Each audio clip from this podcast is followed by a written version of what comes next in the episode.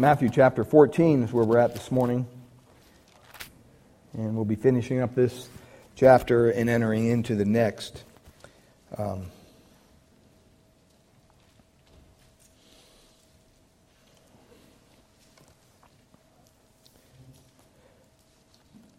this morning, as we think of tradition, we think of the deception of tradition. We all have traditions in our life at some point or another. Maybe it's the way we do Christmas or the way we do Thanksgiving or where we go on our vacation or what we do on our vacation. There are certain traditions that we establish in our lives. And some of those traditions can be healthy and they can be helpful and they can be spiritual enlightening and really enable us to live a deeper and fuller life for Christ.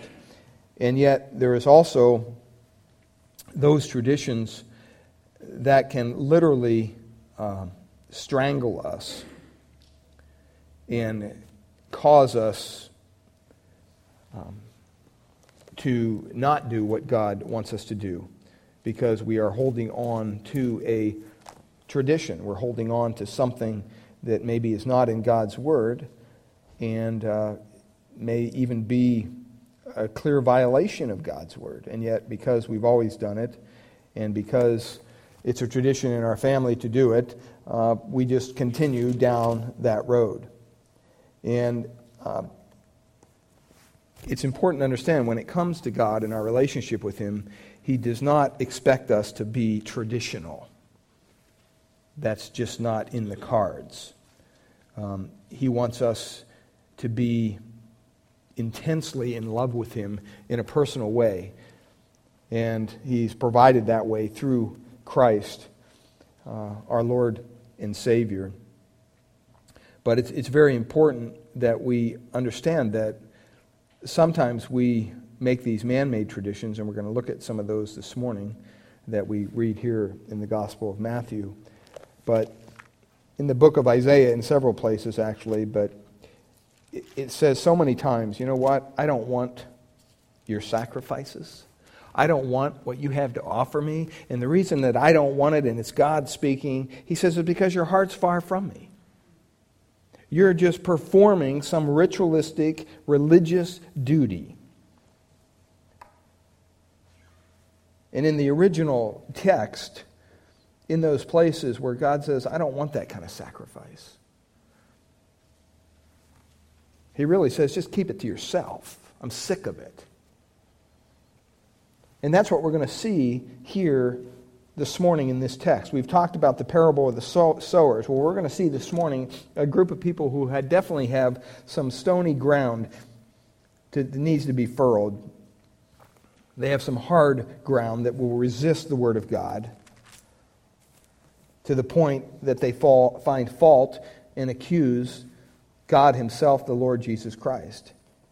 Now, remember last time when we picked up, or we left off, Jesus was got done healing the 30 some thousand with women and children, 5,000 men plus women and children in Matthew 14. And then we saw where Jesus walked on the water out to the disciples as they were in the middle of the Sea of Galilee trying to cross over to the other side as he has instructed them to do. They were doing what God told them to do, even though it was difficult, even though they were fearful for their lives. They continued to do what God told them to do through Christ. And Christ eventually went out and he walked to them on the water. And last week we looked at the perfect storm. And there's not a person in this room that can't say to some degree, to one degree or another, we all have issues in our lives. We all have burdens we're carrying into this place today. We all have something in our life that we would want God to fix, we want God to address. Sometimes we feel like we're in the midst of a storm in life. And we looked last week at how Christ walked out to his disciples on that storm, above the storm. And they truly were amazed. At first, they thought it was a ghost, and then they realized who it was because he basically spoke to them and they recognized his voice. And Peter said, If it's really you, I need you to tell me to come out there. Which was a pretty bold thing to do. And he was saying, Lord, I know it's you, and I'll be okay. I want to be close to you. And so he hopped out of the boat when Jesus said, Come, and he walked all the way over to Jesus within arm's reach. We don't know how far it was, but he walked on water. And he got a little disturbed when he saw the wind and the waves and everything. And he says he began to sink and he cried out, Lord, save me. And that's a prayer that God will answer.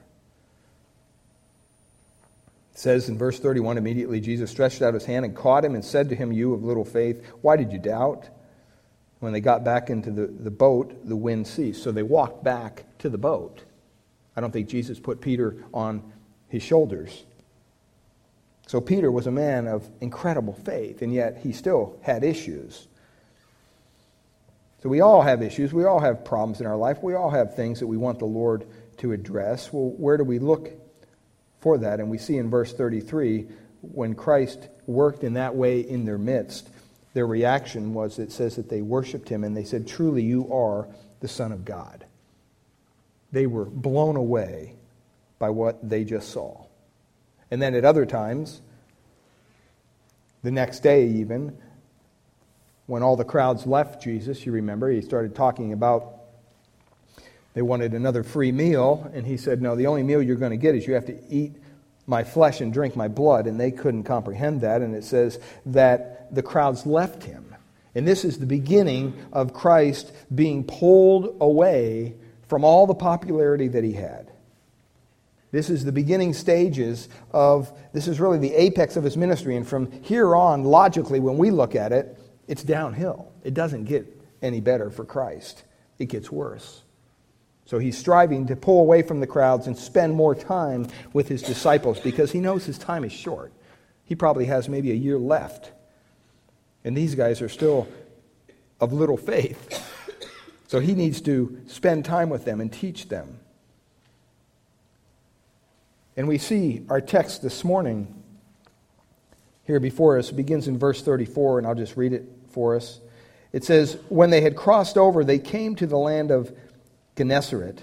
And when the men of that place recognized him, being Jesus, they sent out into all the surrounding region, brought to him all who were sick, and begged him that they might only touch the hem of his garment. And as many as touched it were made perfectly well. Well, then the scribes and the Pharisees, 15.1 says, who were from Jerusalem came to Jesus, saying, Why do your disciples transgress the traditions of the elders? Notice that phrase, traditions, tradition of the elders. For they do not wash their hands when they eat bread. And he answered to them, and he said, why do you also transgress the commandment of God because of your tradition? For God commanded, saying, Honor your father and your mother, and he who curses father and mother, let him be put to death. But you say, Whoever says to his father or mother, Whatever profit you might have received from me, it is a gift for God. Then he need not honor his father or mother. Thus you have made the commandment of God of no effect by your tradition. Hypocrites. Well did Isaiah prophesy about you, saying, These people draw near to me with their mouth, and they honor me with their lips, but their heart is far from me. And in vain they worship me, teaching as doctrines the commandments of God. And when he had called the multitude to himself, he said to them, Hear and understand. Not what goes into the mouth defiles a man, but what comes out of the mouth. This defiles a man. Then he and his disciples, then his disciples came and said to him, Do you not know that the Pharisees were offended when they heard this saying? But he answered and said, Every plant which my heavenly Father has planted will be uprooted. Let them alone. They are blind leaders of the blind. And if the blind leads the blind, both will fall into the ditch. Then Peter answered and said to him, Explain this parable to us. So Jesus said, Are you still so without understanding? Do you not yet understand that whatever enters the mouth goes into the stomach and it's eliminated? But those things which proceed out of the mouth come from the heart and they defile a man. For out of the heart proceeds evil thoughts, murderers, adulterers, fornications, thefts, w- false witnesses, blasphemies. These are the things which defile a man. But to eat with unwashed hands does not defile a man. Amazing account in Scripture. Well, let's look where we picked up there, verse 34. It says when they had crossed over, that's they crossed over the Sea of Galilee. Remember, that's where they were headed.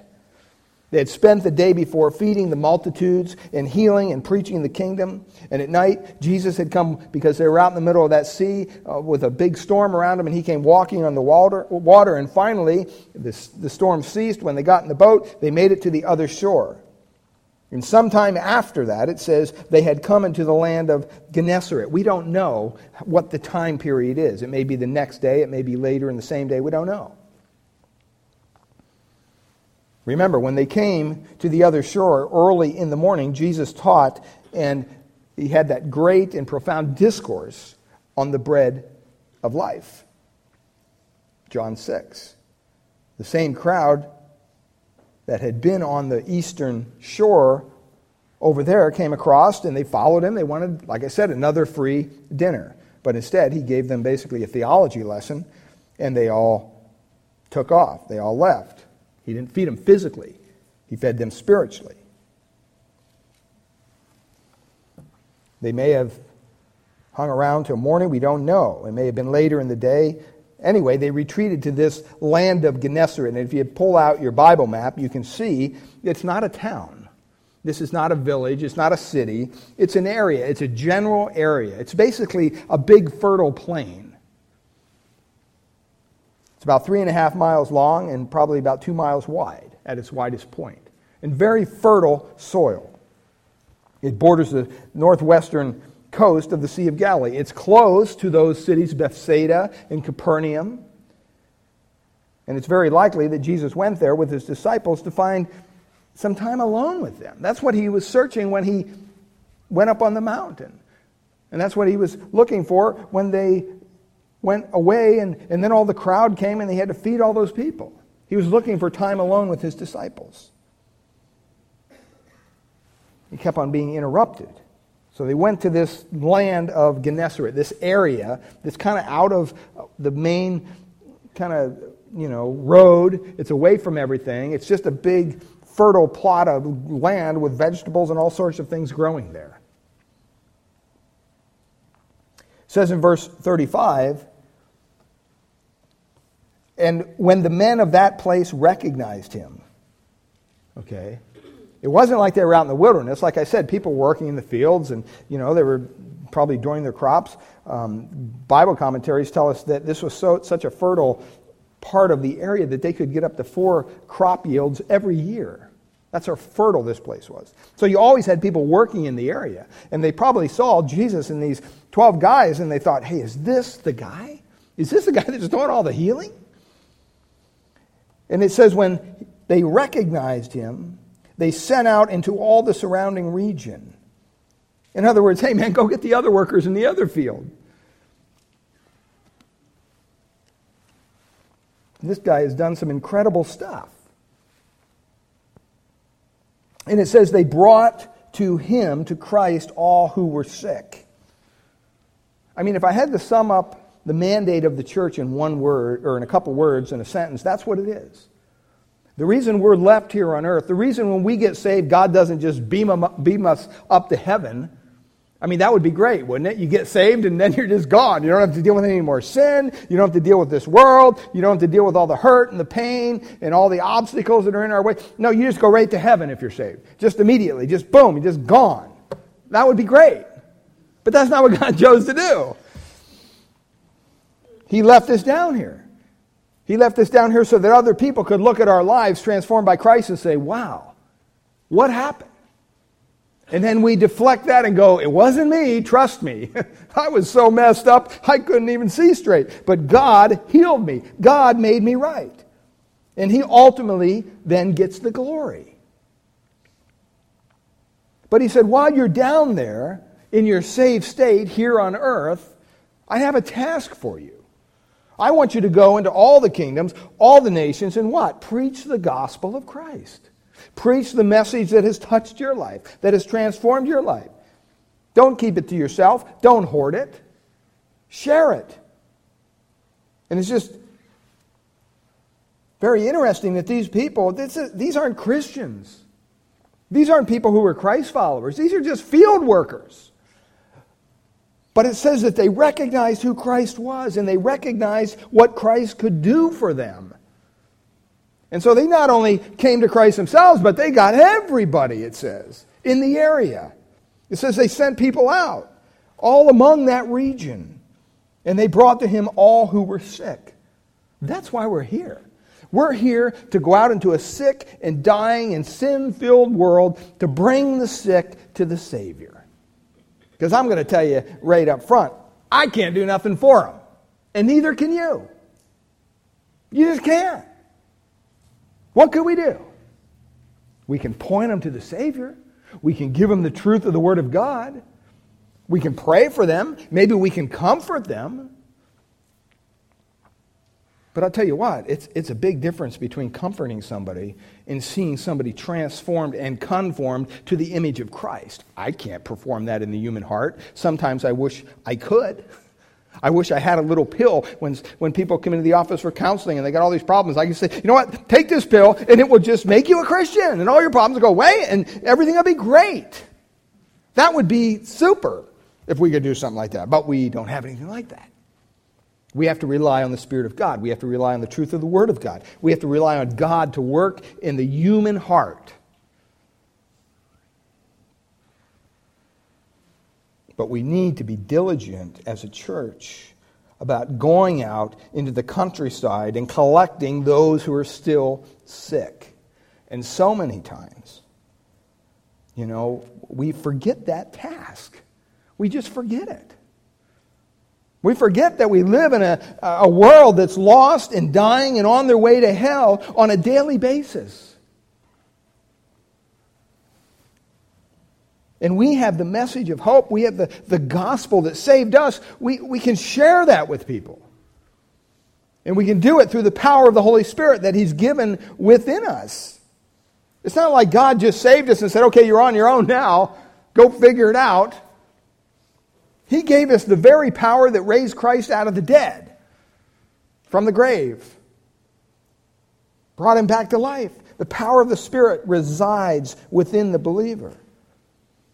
And yet, the enemy so quickly makes us feel so inadequate, makes us feel so terrified. Makes, I probably, if you went around the room and asked to say, What's the one thing that terrifies you as a Christian? Probably more than not, most people would say, Sharing my faith, telling others about Christ.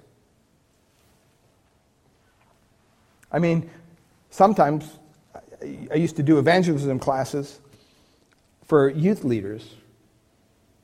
And I look back on it now, and all the mechanics weren't really biblical, but you know, I was just working with what I had, okay?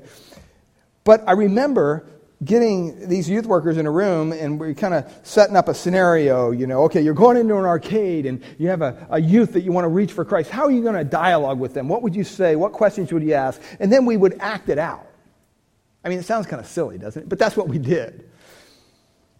And I remember these people going, oh, I don't know, I can't do that. I'm like, what do you mean? You're in an evangelism class. You're with other Christians. What do you think they're going to do? Curse you out? I mean, for goodness sakes, if you can't do it here with the brethren and with the sisters in Christ that are here, how are you going to go out into the world and do it? Sometimes we're just a little too timid. I mean, I, I speak for myself as well. I'm virtually a very shy person when it comes to stuff like that. But you know what? We live in a sick world. I mean, it's not like we got to go look for sick people, right? All you got to do is go into a grocery store. You see sick people all over the place. All you got to do is walk down to Sequoia Station. You'll see a lot of sick people. I mean, you get accosted just walking to the store from your car half the time. And we need to remember that we have what it's going to take to transform these lives. They, they recognized who Christ was, and they sent out to all that region and brought to him all who were sick. See, the problem is, I think in a lot of churches today, they don't recognize who Christ is. Our churches are filled with people who go to church week in and work out. They don't know who Christ is. And you know what I mean. I mean, they know who Jesus is. They know he's the Son of God. They know that he died and he was risen on the third day. They know the gospel, but they don't know the Savior in an intimate way. Christ hasn't done, changed them in any way. They just learned the traditions of growing up in a Christian home. And they just learned what it, you know, the prayers you do, and you go out to eat, you pray, you know, that's a Christian thing to do, or you know, things like that. And that's where all their hope is, in all these external things. And they're really very, very sick when you tear off the veneer of the facade of Christianity. Their heart is sick, desperately evil, wicked, as are all of ours. But theirs is in an unregenerate state. Theirs has yet to be touched by the power of Christ. It, look at what they, they, they, they did. It says here in verse 36. It says, And they begged him that they might only touch the hem of his garment. And as many as touched it were made well. They brought all these people together. The crowd, we don't know what the crowd was. All I know is Jesus has been doing this, healing people in these regions for a couple years now. So, virtually, I believe everywhere Jesus went, he healed everybody that was to be healed because that's every account we see for the most part. But somehow they found some more sick people. and they implored him, they begged him. Brought them all together. They were so confident. These people had probably heard story after story after story, testimony after testimony after testimony of what Christ had done in the lives of other people. Remember, I said these people, this big crowd of people here, is not a bunch of Christ followers. The story doesn't say that. I believe these people here were there just like the people a couple weeks ago who were there for the free lunch, the free dinner. They were there for the simple reason uh, we know this guy has something that he can give us, and that's what we want. And they said, All we want to do is just touch the hem of your garment. Maybe they were familiar with the woman that we read about in Matthew 9, remember? Remember, she grabbed the cloak of Christ as he passed down, passed by, and, and he, she had to, he had to turn around and say, Hey, where, who touched me? And his disciples are going, What do you mean? Look at all these people. They're just pressed up. How can I say who touched you, Jesus? Well, power went out of me. Somebody with faith touched me. We remember that story. Maybe they were familiar with that. But for whatever reason, these people, all they felt they needed to do was to just simply touch him. And remember, Christ is trying to get away from the crowds. Maybe that became evident because of where he was geographically. You know, it's kind of like when you go into a restaurant and you see maybe a, a talk show personality or a, a, a um, movie star or something. You know, you see him sitting there eating dinner, and you just want to go over, and you want to, you know, just you know, real quick, just sign this. It's for my daughter, or it's for my child, or you know. I mean, you, you just, you know, you were drawn to stuff like that. Somebody famous, ooh. Maybe they felt that way. Hey, we don't want to bog this guy down. Okay, I don't think they had healing lines lined up. They said, just, just keep walking, Jesus. We know you're trying to get away with the 12 guys, obviously. You know, just, just keep walking. We're just going to touch you. And we know that you're powerful enough because we've seen your power firsthand that we will be healed as a result of that. So there, there's kind of some sensitivity on this crowd's part. And you see the compassion of Christ because it says as many as touched it were made well. This is Jesus, the compassionate healer. This is Christ, the, the one who has compassion on even those who are there just to get what they want. They're not there to follow Christ. They're just there to be healed, or they're just there for a free meal. Jesus, I don't recall Jesus in the feeding of the, the 5,000 men and more with women and children saying, okay, those of you who are willing to make a commitment, you get over here in this line because I got some food for you. The rest of you, well, you know what? Frankly, you can just go to hell. I don't remember Jesus saying that. I don't remember Jesus implying that. I think everybody got something to eat to the point where they were stuffed. And not all those people were Christ followers. And they said, we just, we just need to touch the hem of your garment. Incredible faith, in a way. And you see the compassion of Christ. He obviously healed them. That's what it says. It says, All who touched it were made perfectly well. See, this is, this is a good text See, the faith healers grab this test and they say, oh, okay, yeah, now I got this little rag here, and I, I want you to send in $10, and I'll send you this rag, you know, and this rag's going to heal you. What a bunch of garbage. And then they use a text like this to try to support bilking people out of money so they can get their little faith hanky in the mail. You know what's scary? Is they make millions and millions, and I'd even say billions off of those scams yearly from gullible Christians who don't know the Word of God and are willing to look at that and go, wow, yeah, I need a healing. Maybe I'll send them 20 bucks.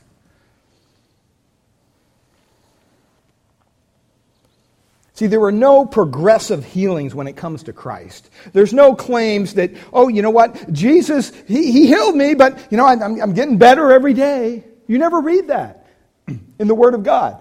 Not at all. What you do read is that they were completely healed every time. Completely.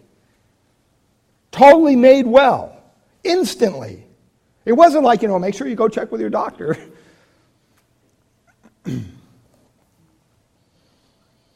See, and this reveals the compassion of Christ. It reveals to me that, you know what? God is a loving God.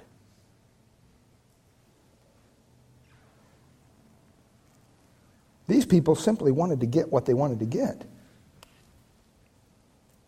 It's a classic, classic example of, of people when they come to Christ, they just come to Him for what he, they can get out of Christ. How can you meet my felt needs today, Jesus? And after they get what they want, what do they do? They leave. No commitment. And it always seems that way with Christ. Once people receive what they prayed for or what they wanted, then they're gone. As a youth pastor, I used to see this on a yearly basis you know, you take kids to camp and they make the big crying, weeping commitment and go and throw a stick in the fire and, you know, do all that thing. And then, you know, two weeks later, they're back to the same old shenanigans they were before they went to camp. There was no change in their life. It's a big emotional high. You can go into churches where they have big altar call. Oh, come down and pray this prayer. Come down to the altar. And you got the same people coming down week in and week out. I heard one pastor one time told lady, what do you keep on coming down here for? Either you're saved or you're not. It doesn't make any sense. You keep on coming down every time I give a salvation message. What aren't you getting?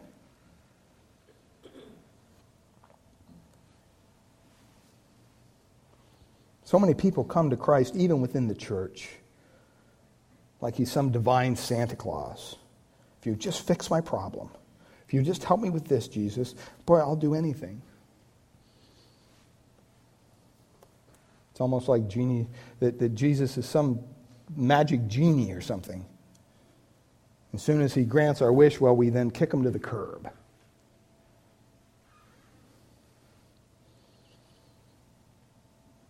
And that's, that's a horrible sin in and of itself when you stop and think about it. We're guilty of being just of ingratitude toward God. That's probably one of the ugliest sins of all. So, in spite of their ingratitude, in spite of their self centeredness, in spite of the fact that they weren't willing to make a commitment to him, in spite of the fact that Jesus was a little busy with his disciples. He was probably tired. He was probably totally worn out. He didn't abandon them. You know what he did? He healed them. It says he healed every one of them. That's the compassion of God. That's the compassion of Christ. That's the Christ that I want to introduce people to. I don't want to go downtown and grab some homeless person and introduce him to some, some Jesus that's got a big hammer and is just ready to swap him if he does anything wrong. That's not what my Bible. My Bible speaks of a gracious God. Because if it wasn't for his grace, I'd be burned up. And so would you. You see, Jesus, the compassionate healer. Secondly, look at the second set of verses here in chapter 15. This kind of all runs together. Starts off in verse 1 there. Then, we don't know how much time passed from healing all these people to when the Pharisees showed up. We don't know. It doesn't say. It's just indefinite. Could be a few days. We know that it's somewhere around the time of the Passover, because of John 6, which means this is the third Passover in the ministry of our Lord, which means the fourth one was the one where he was crucified. So this is basically a timeline thing here that we can point to and say, you know what, Christ has about a year left. He has about 365 days left in his life before he gives his life as a ransom for the sins of the world. So you can kind of sense the criticalness of him getting together with his disciples and getting them ready for that day.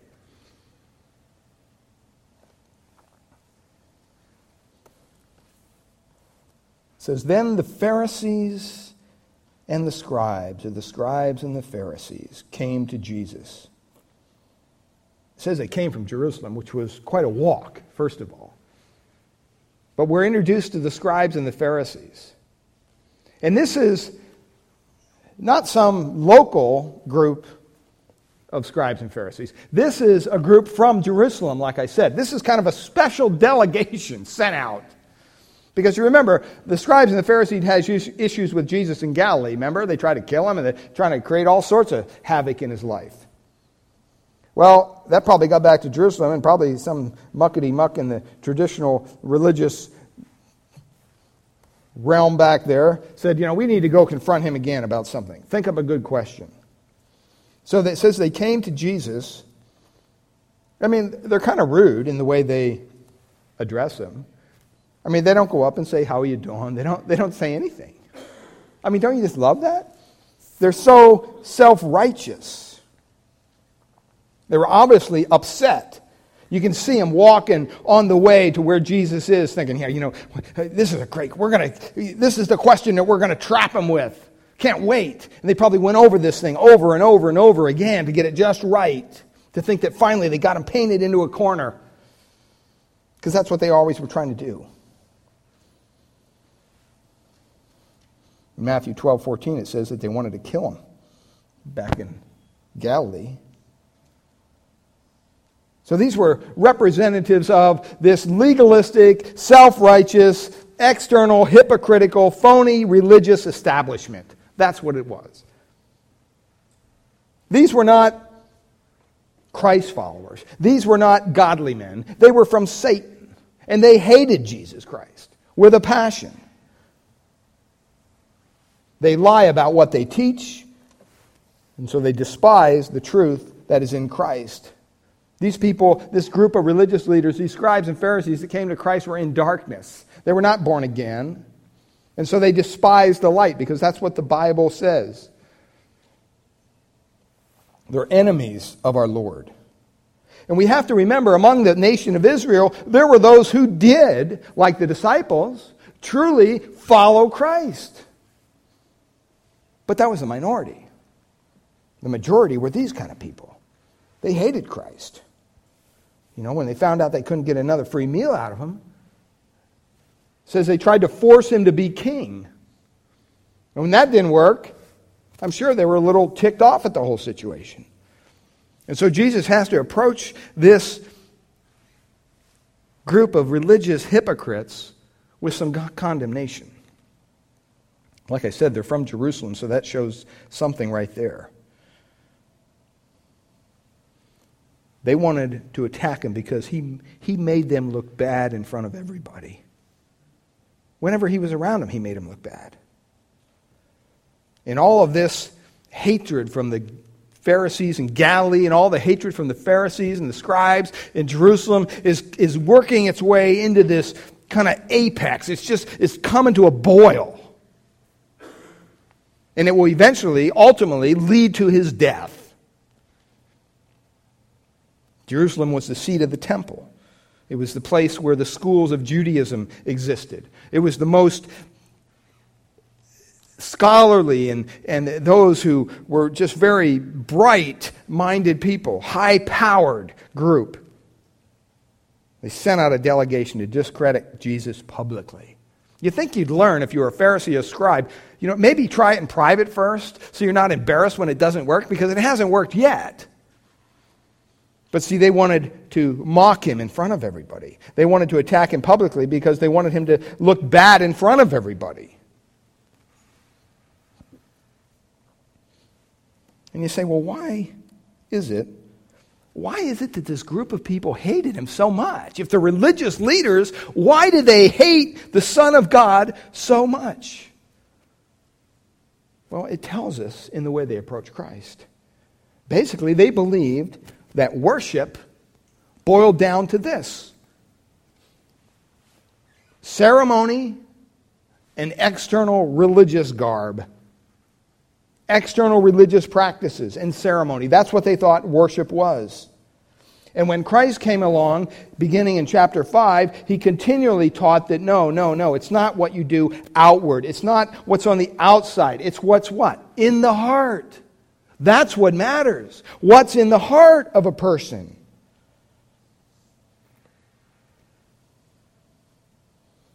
So there's this religion of external ceremony going on. And then you could kind of say there's the other side of that is where the Spirit is working on the inside of a person. And those are always on a collision course with each other.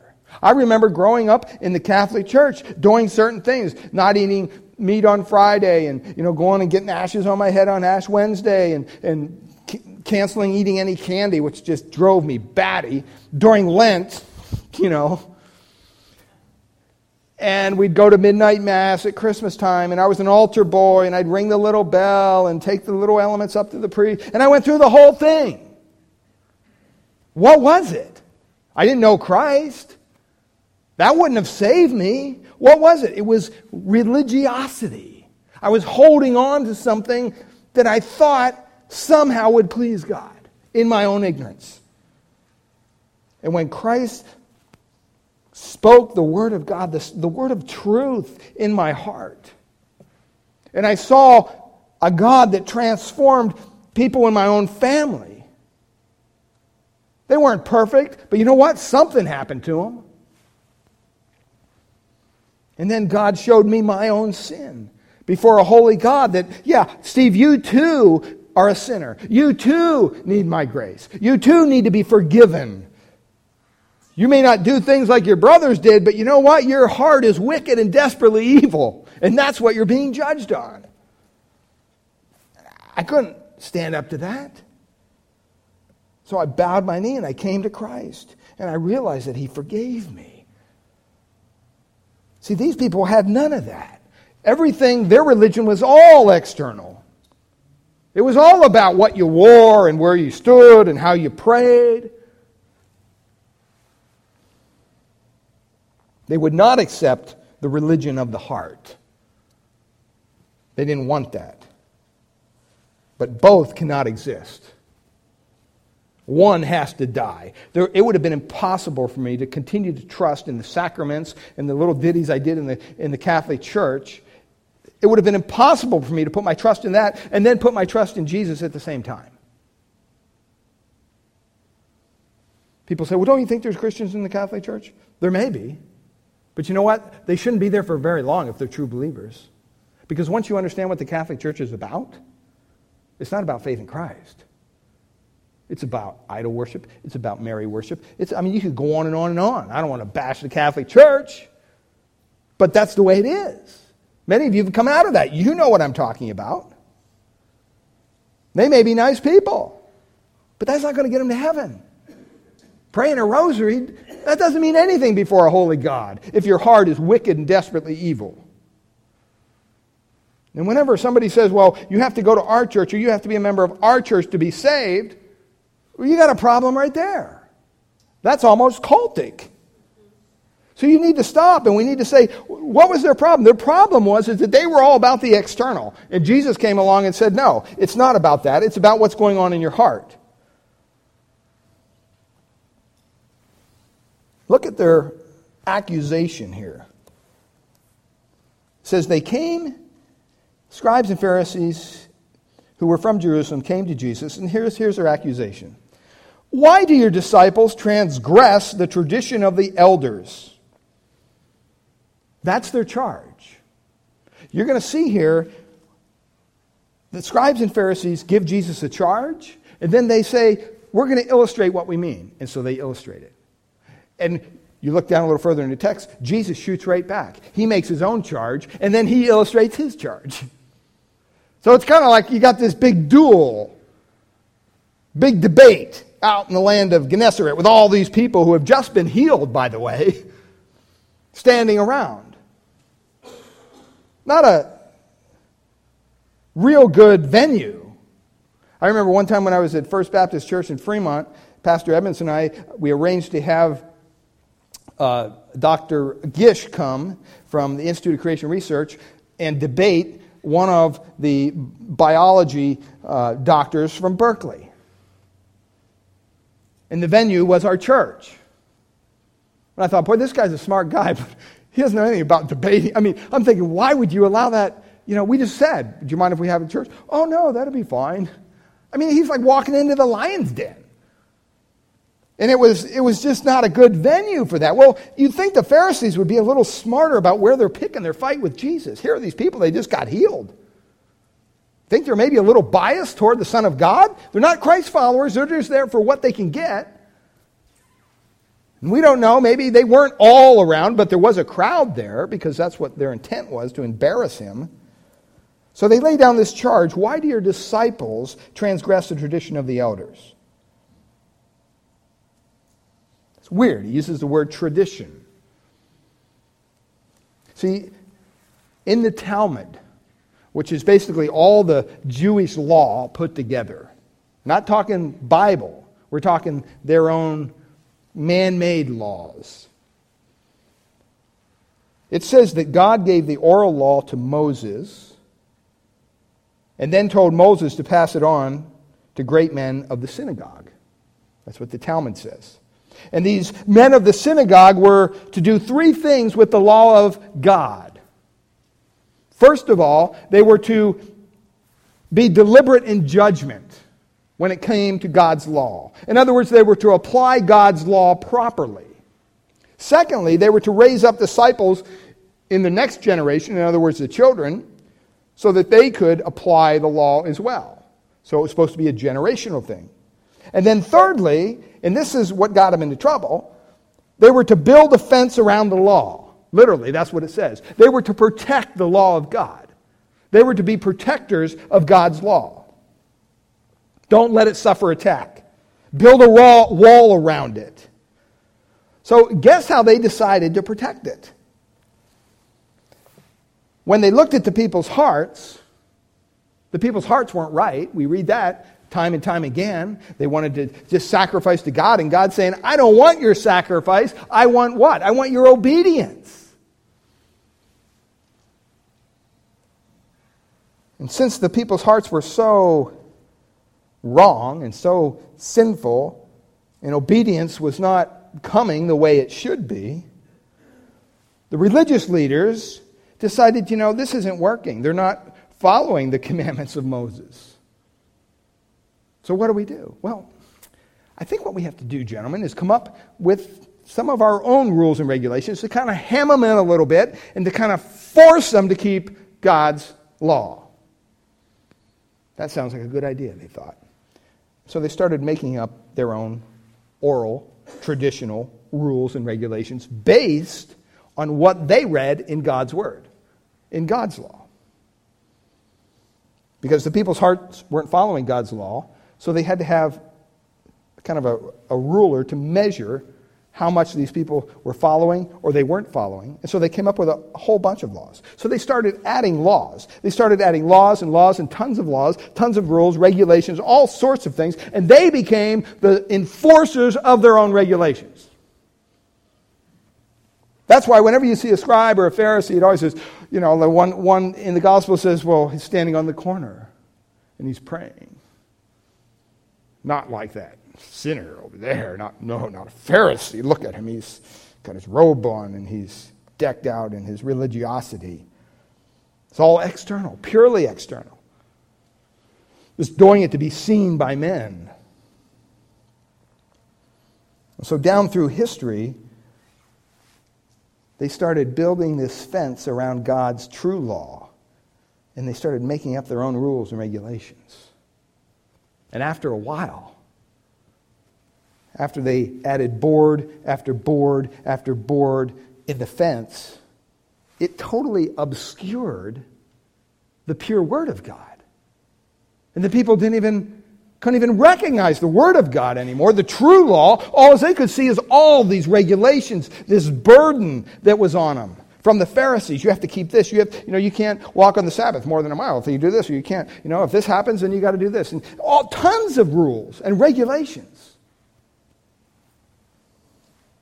And the ultimate result was that the fence that they built ultimately opposed the law of God. They came up with things that were not in the Bible. That's what tradition does. That's exactly what tradition does. And all the people could see is the Pharisees' rules and regulations. They couldn't even recognize the law of God if it hit them in their face. And that's why he says here, why, they say, why do your disciples transgress the tradition of God? No. The tradition of who? Of the elders. Why aren't your guys following all these rules that we made up? That's his charge. A man by the name of Ezra basically fathered a whole group of people known as scribes. And the job of the scribe was to collect and collate and interpret and, and, and, and basically make all this, this, these rules and regulations in nice, neat order. And it kept building up. Rabbi after rabbi, they'd add certain things, all this stuff. And every student would make a comment on it, and they'd add that to the book too. See, and this is a key point where they lost the distinction between the law of God and the tradition of men.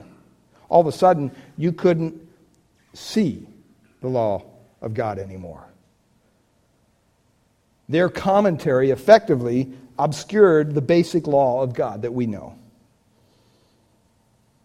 And over the years, all their rules and their, their, their books and all their regulations, it just became a big, just big pile of stuff, and it was hard to handle. So in 200 AD, there was a rabbi who pulled everything together and he committed to writing it down.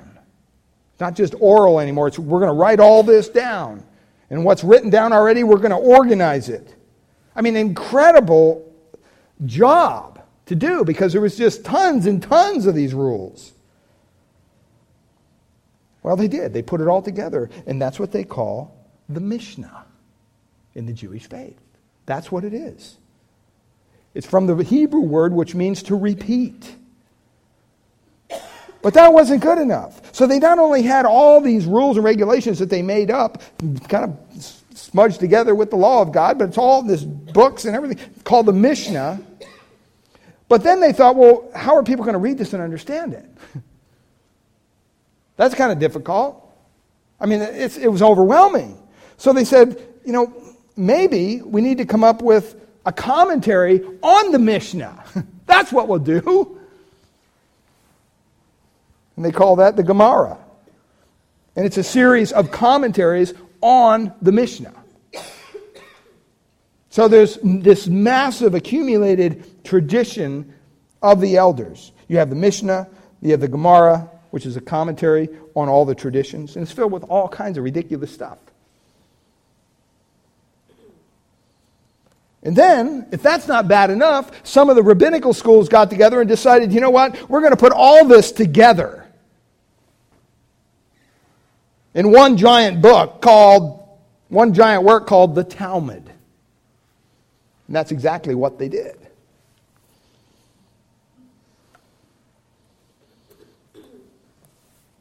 And then they added something else called the Midrash after a while, which is basically commentaries on other various books of the Bible.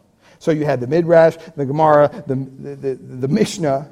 You just had volumes, all this stuff. It would be like, you know, you want to read the Bible? Well, I'll tell you what. Here's the Bible. And then I start adding books on top.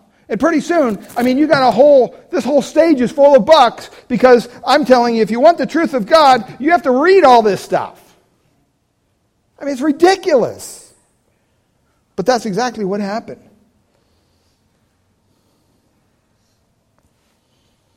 It was chaotic. And here's where they held all this stuff.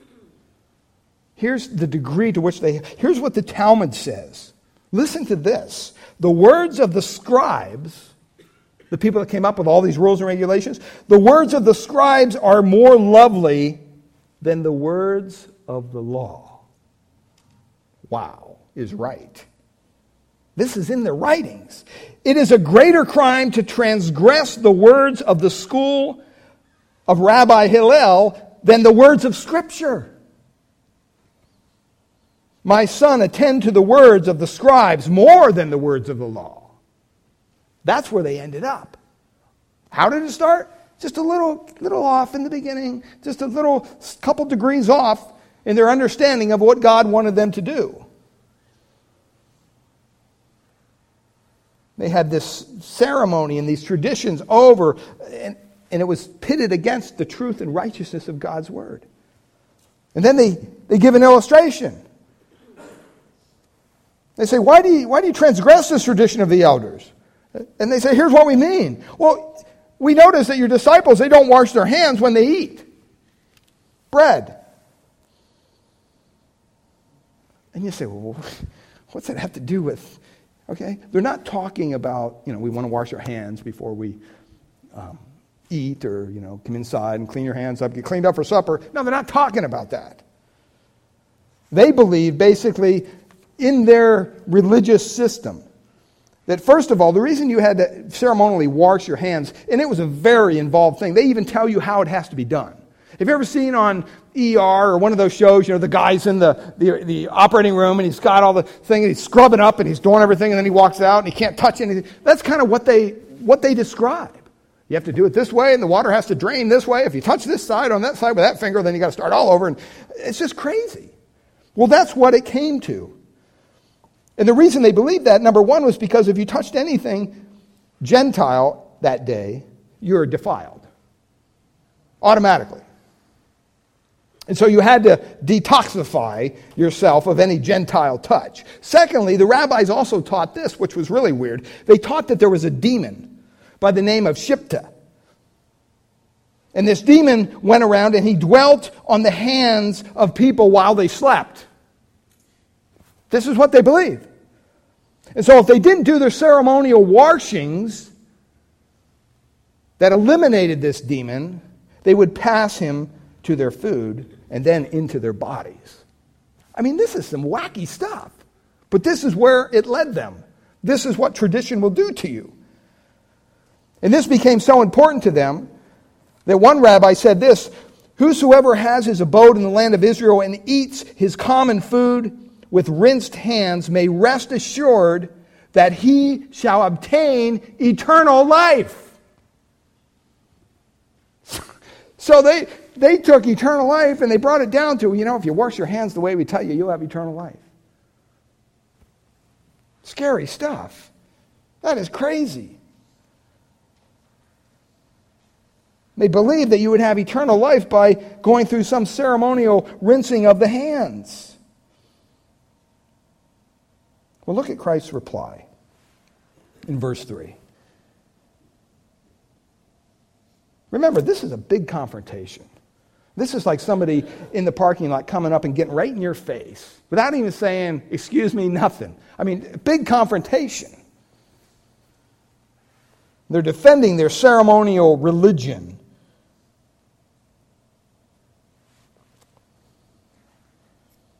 And he says in verse 3 He answered and said to them, Why do you also transgress the commandment of God because of your tradition? Some translations say this, but he answered them and said, Why do you also transgress the commandment of God? It's very important that we remember that word also. If you stop and think of what Jesus is saying, they just accused him of transgressing the tradition of the elders. And rather than say, we don't do that, what's he do? He admits it. He says, what, why do you guys also transgress the commandment of God? He didn't have any reason to keep their stupid traditions because it wasn't binding. There was no point in it. Basically, what Jesus is saying to them, I mean, it should say in the English, he answered to them, basically, yeah, we do. So what? Big deal, pal.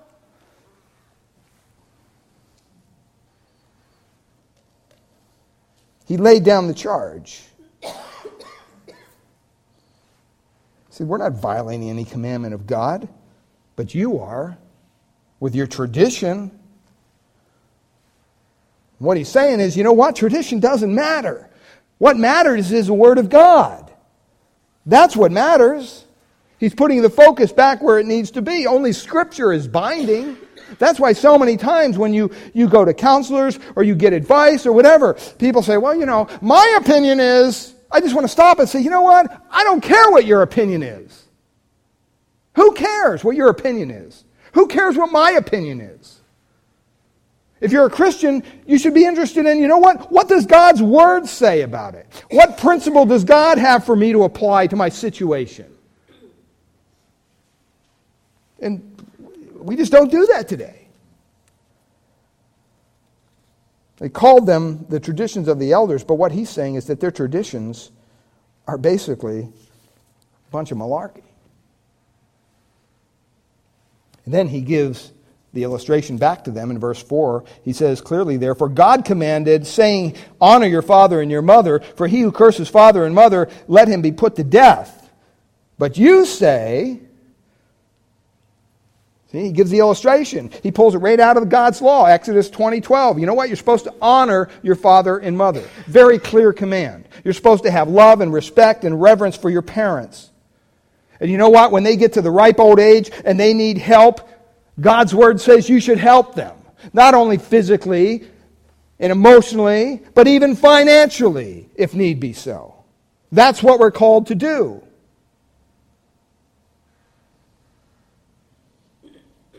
And he says if you don't honor your parents, but you revile or you curse them, or you remove the dignity of your mother or father, look at what it says. You should be put to death. That's what their word said. He threw it right back at them. In other words, you need to take care of your parents, or you're going to be facing a capital punishment charge. Capital punishment uh, execution, I should say, not a charge. See, it's very clear. It's very simple. There's nothing, you know, Jesus isn't playing word games here. He's just pulling it right out of the law. And he says, You know that, but look at verse 5. But you say, Whoever says to his mother or father, Whatever profit you might have received from me is a gift of God, then he need not honor his father or mother. This is what the Pharisees say. This is what the Talmud says. Well, what's he talking about? Quickly, the Word of God clearly stated, even in, in the Old Testament, that as parents get older, we're to care for our parents. We're to provide for them. That's very clear. They didn't like that. So they had to find a way around it. So the way that they came up with, what he's saying there in verse 5, but you say, whoever says to mother, father or mother, whatever profit you might have received from me is a gift of God. What they're saying is, you know, mom and dad, I really like to help you out, but I'm just such a righteous Pharisee that all this money that I have and I could help you with, I'm giving it to God. And you say, well, what's wrong with that? Is that so bad? Well, first of all, in a way, it was a clear violation of what God told him to do. Secondly, that wasn't really their heart. They wanted it to look like that. But that's not really what they were doing. They wanted to look like, oh, you know, we're just so spiritual that can't help you. Sorry, tithing too much at the church. Got, you know, just giving all the, the money away to God. Can't help you, pops. Can't help you, mom. It says, whoever says to his father or mother, it is a gift, or doron. Mark says, uses the word korban.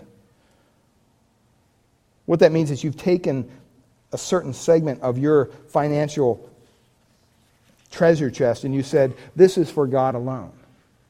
Doesn't matter if my parents are sick and dying. I can't help them because, well, this is for God.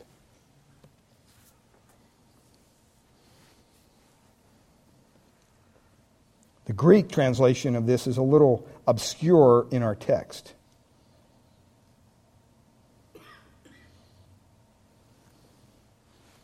Korban is a gift, Doron is an offering.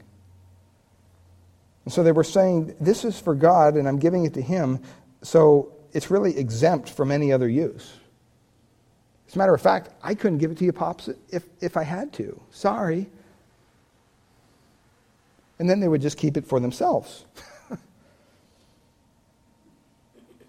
it's such a pious and self righteous act, it's amazing that they would do such a thing. I mean, today we have people that abuse elders and they take advantage of elderly and financially and in other ways. And, you know, I mean, the law doesn't look lightly on that. But it was this tradition they came up with, so they didn't have to help their mom and dad. They could keep all the money to themselves.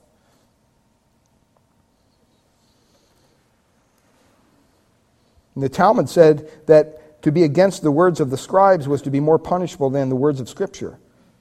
So when the scribes told them this, they just believed it. And so Jesus is saying, you know what? You break the commandments of God. You're not honoring your father and your mother by doing this little shell game with your finances. I mean, it was ridiculous.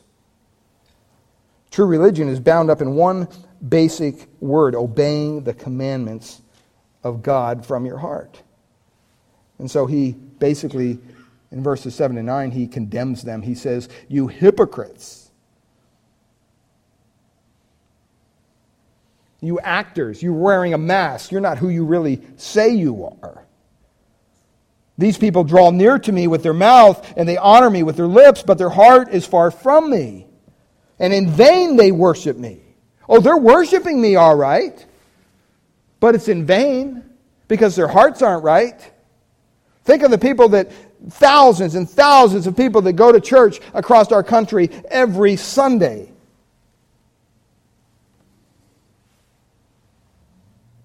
And it says they're teaching as doctrines the commandments of men.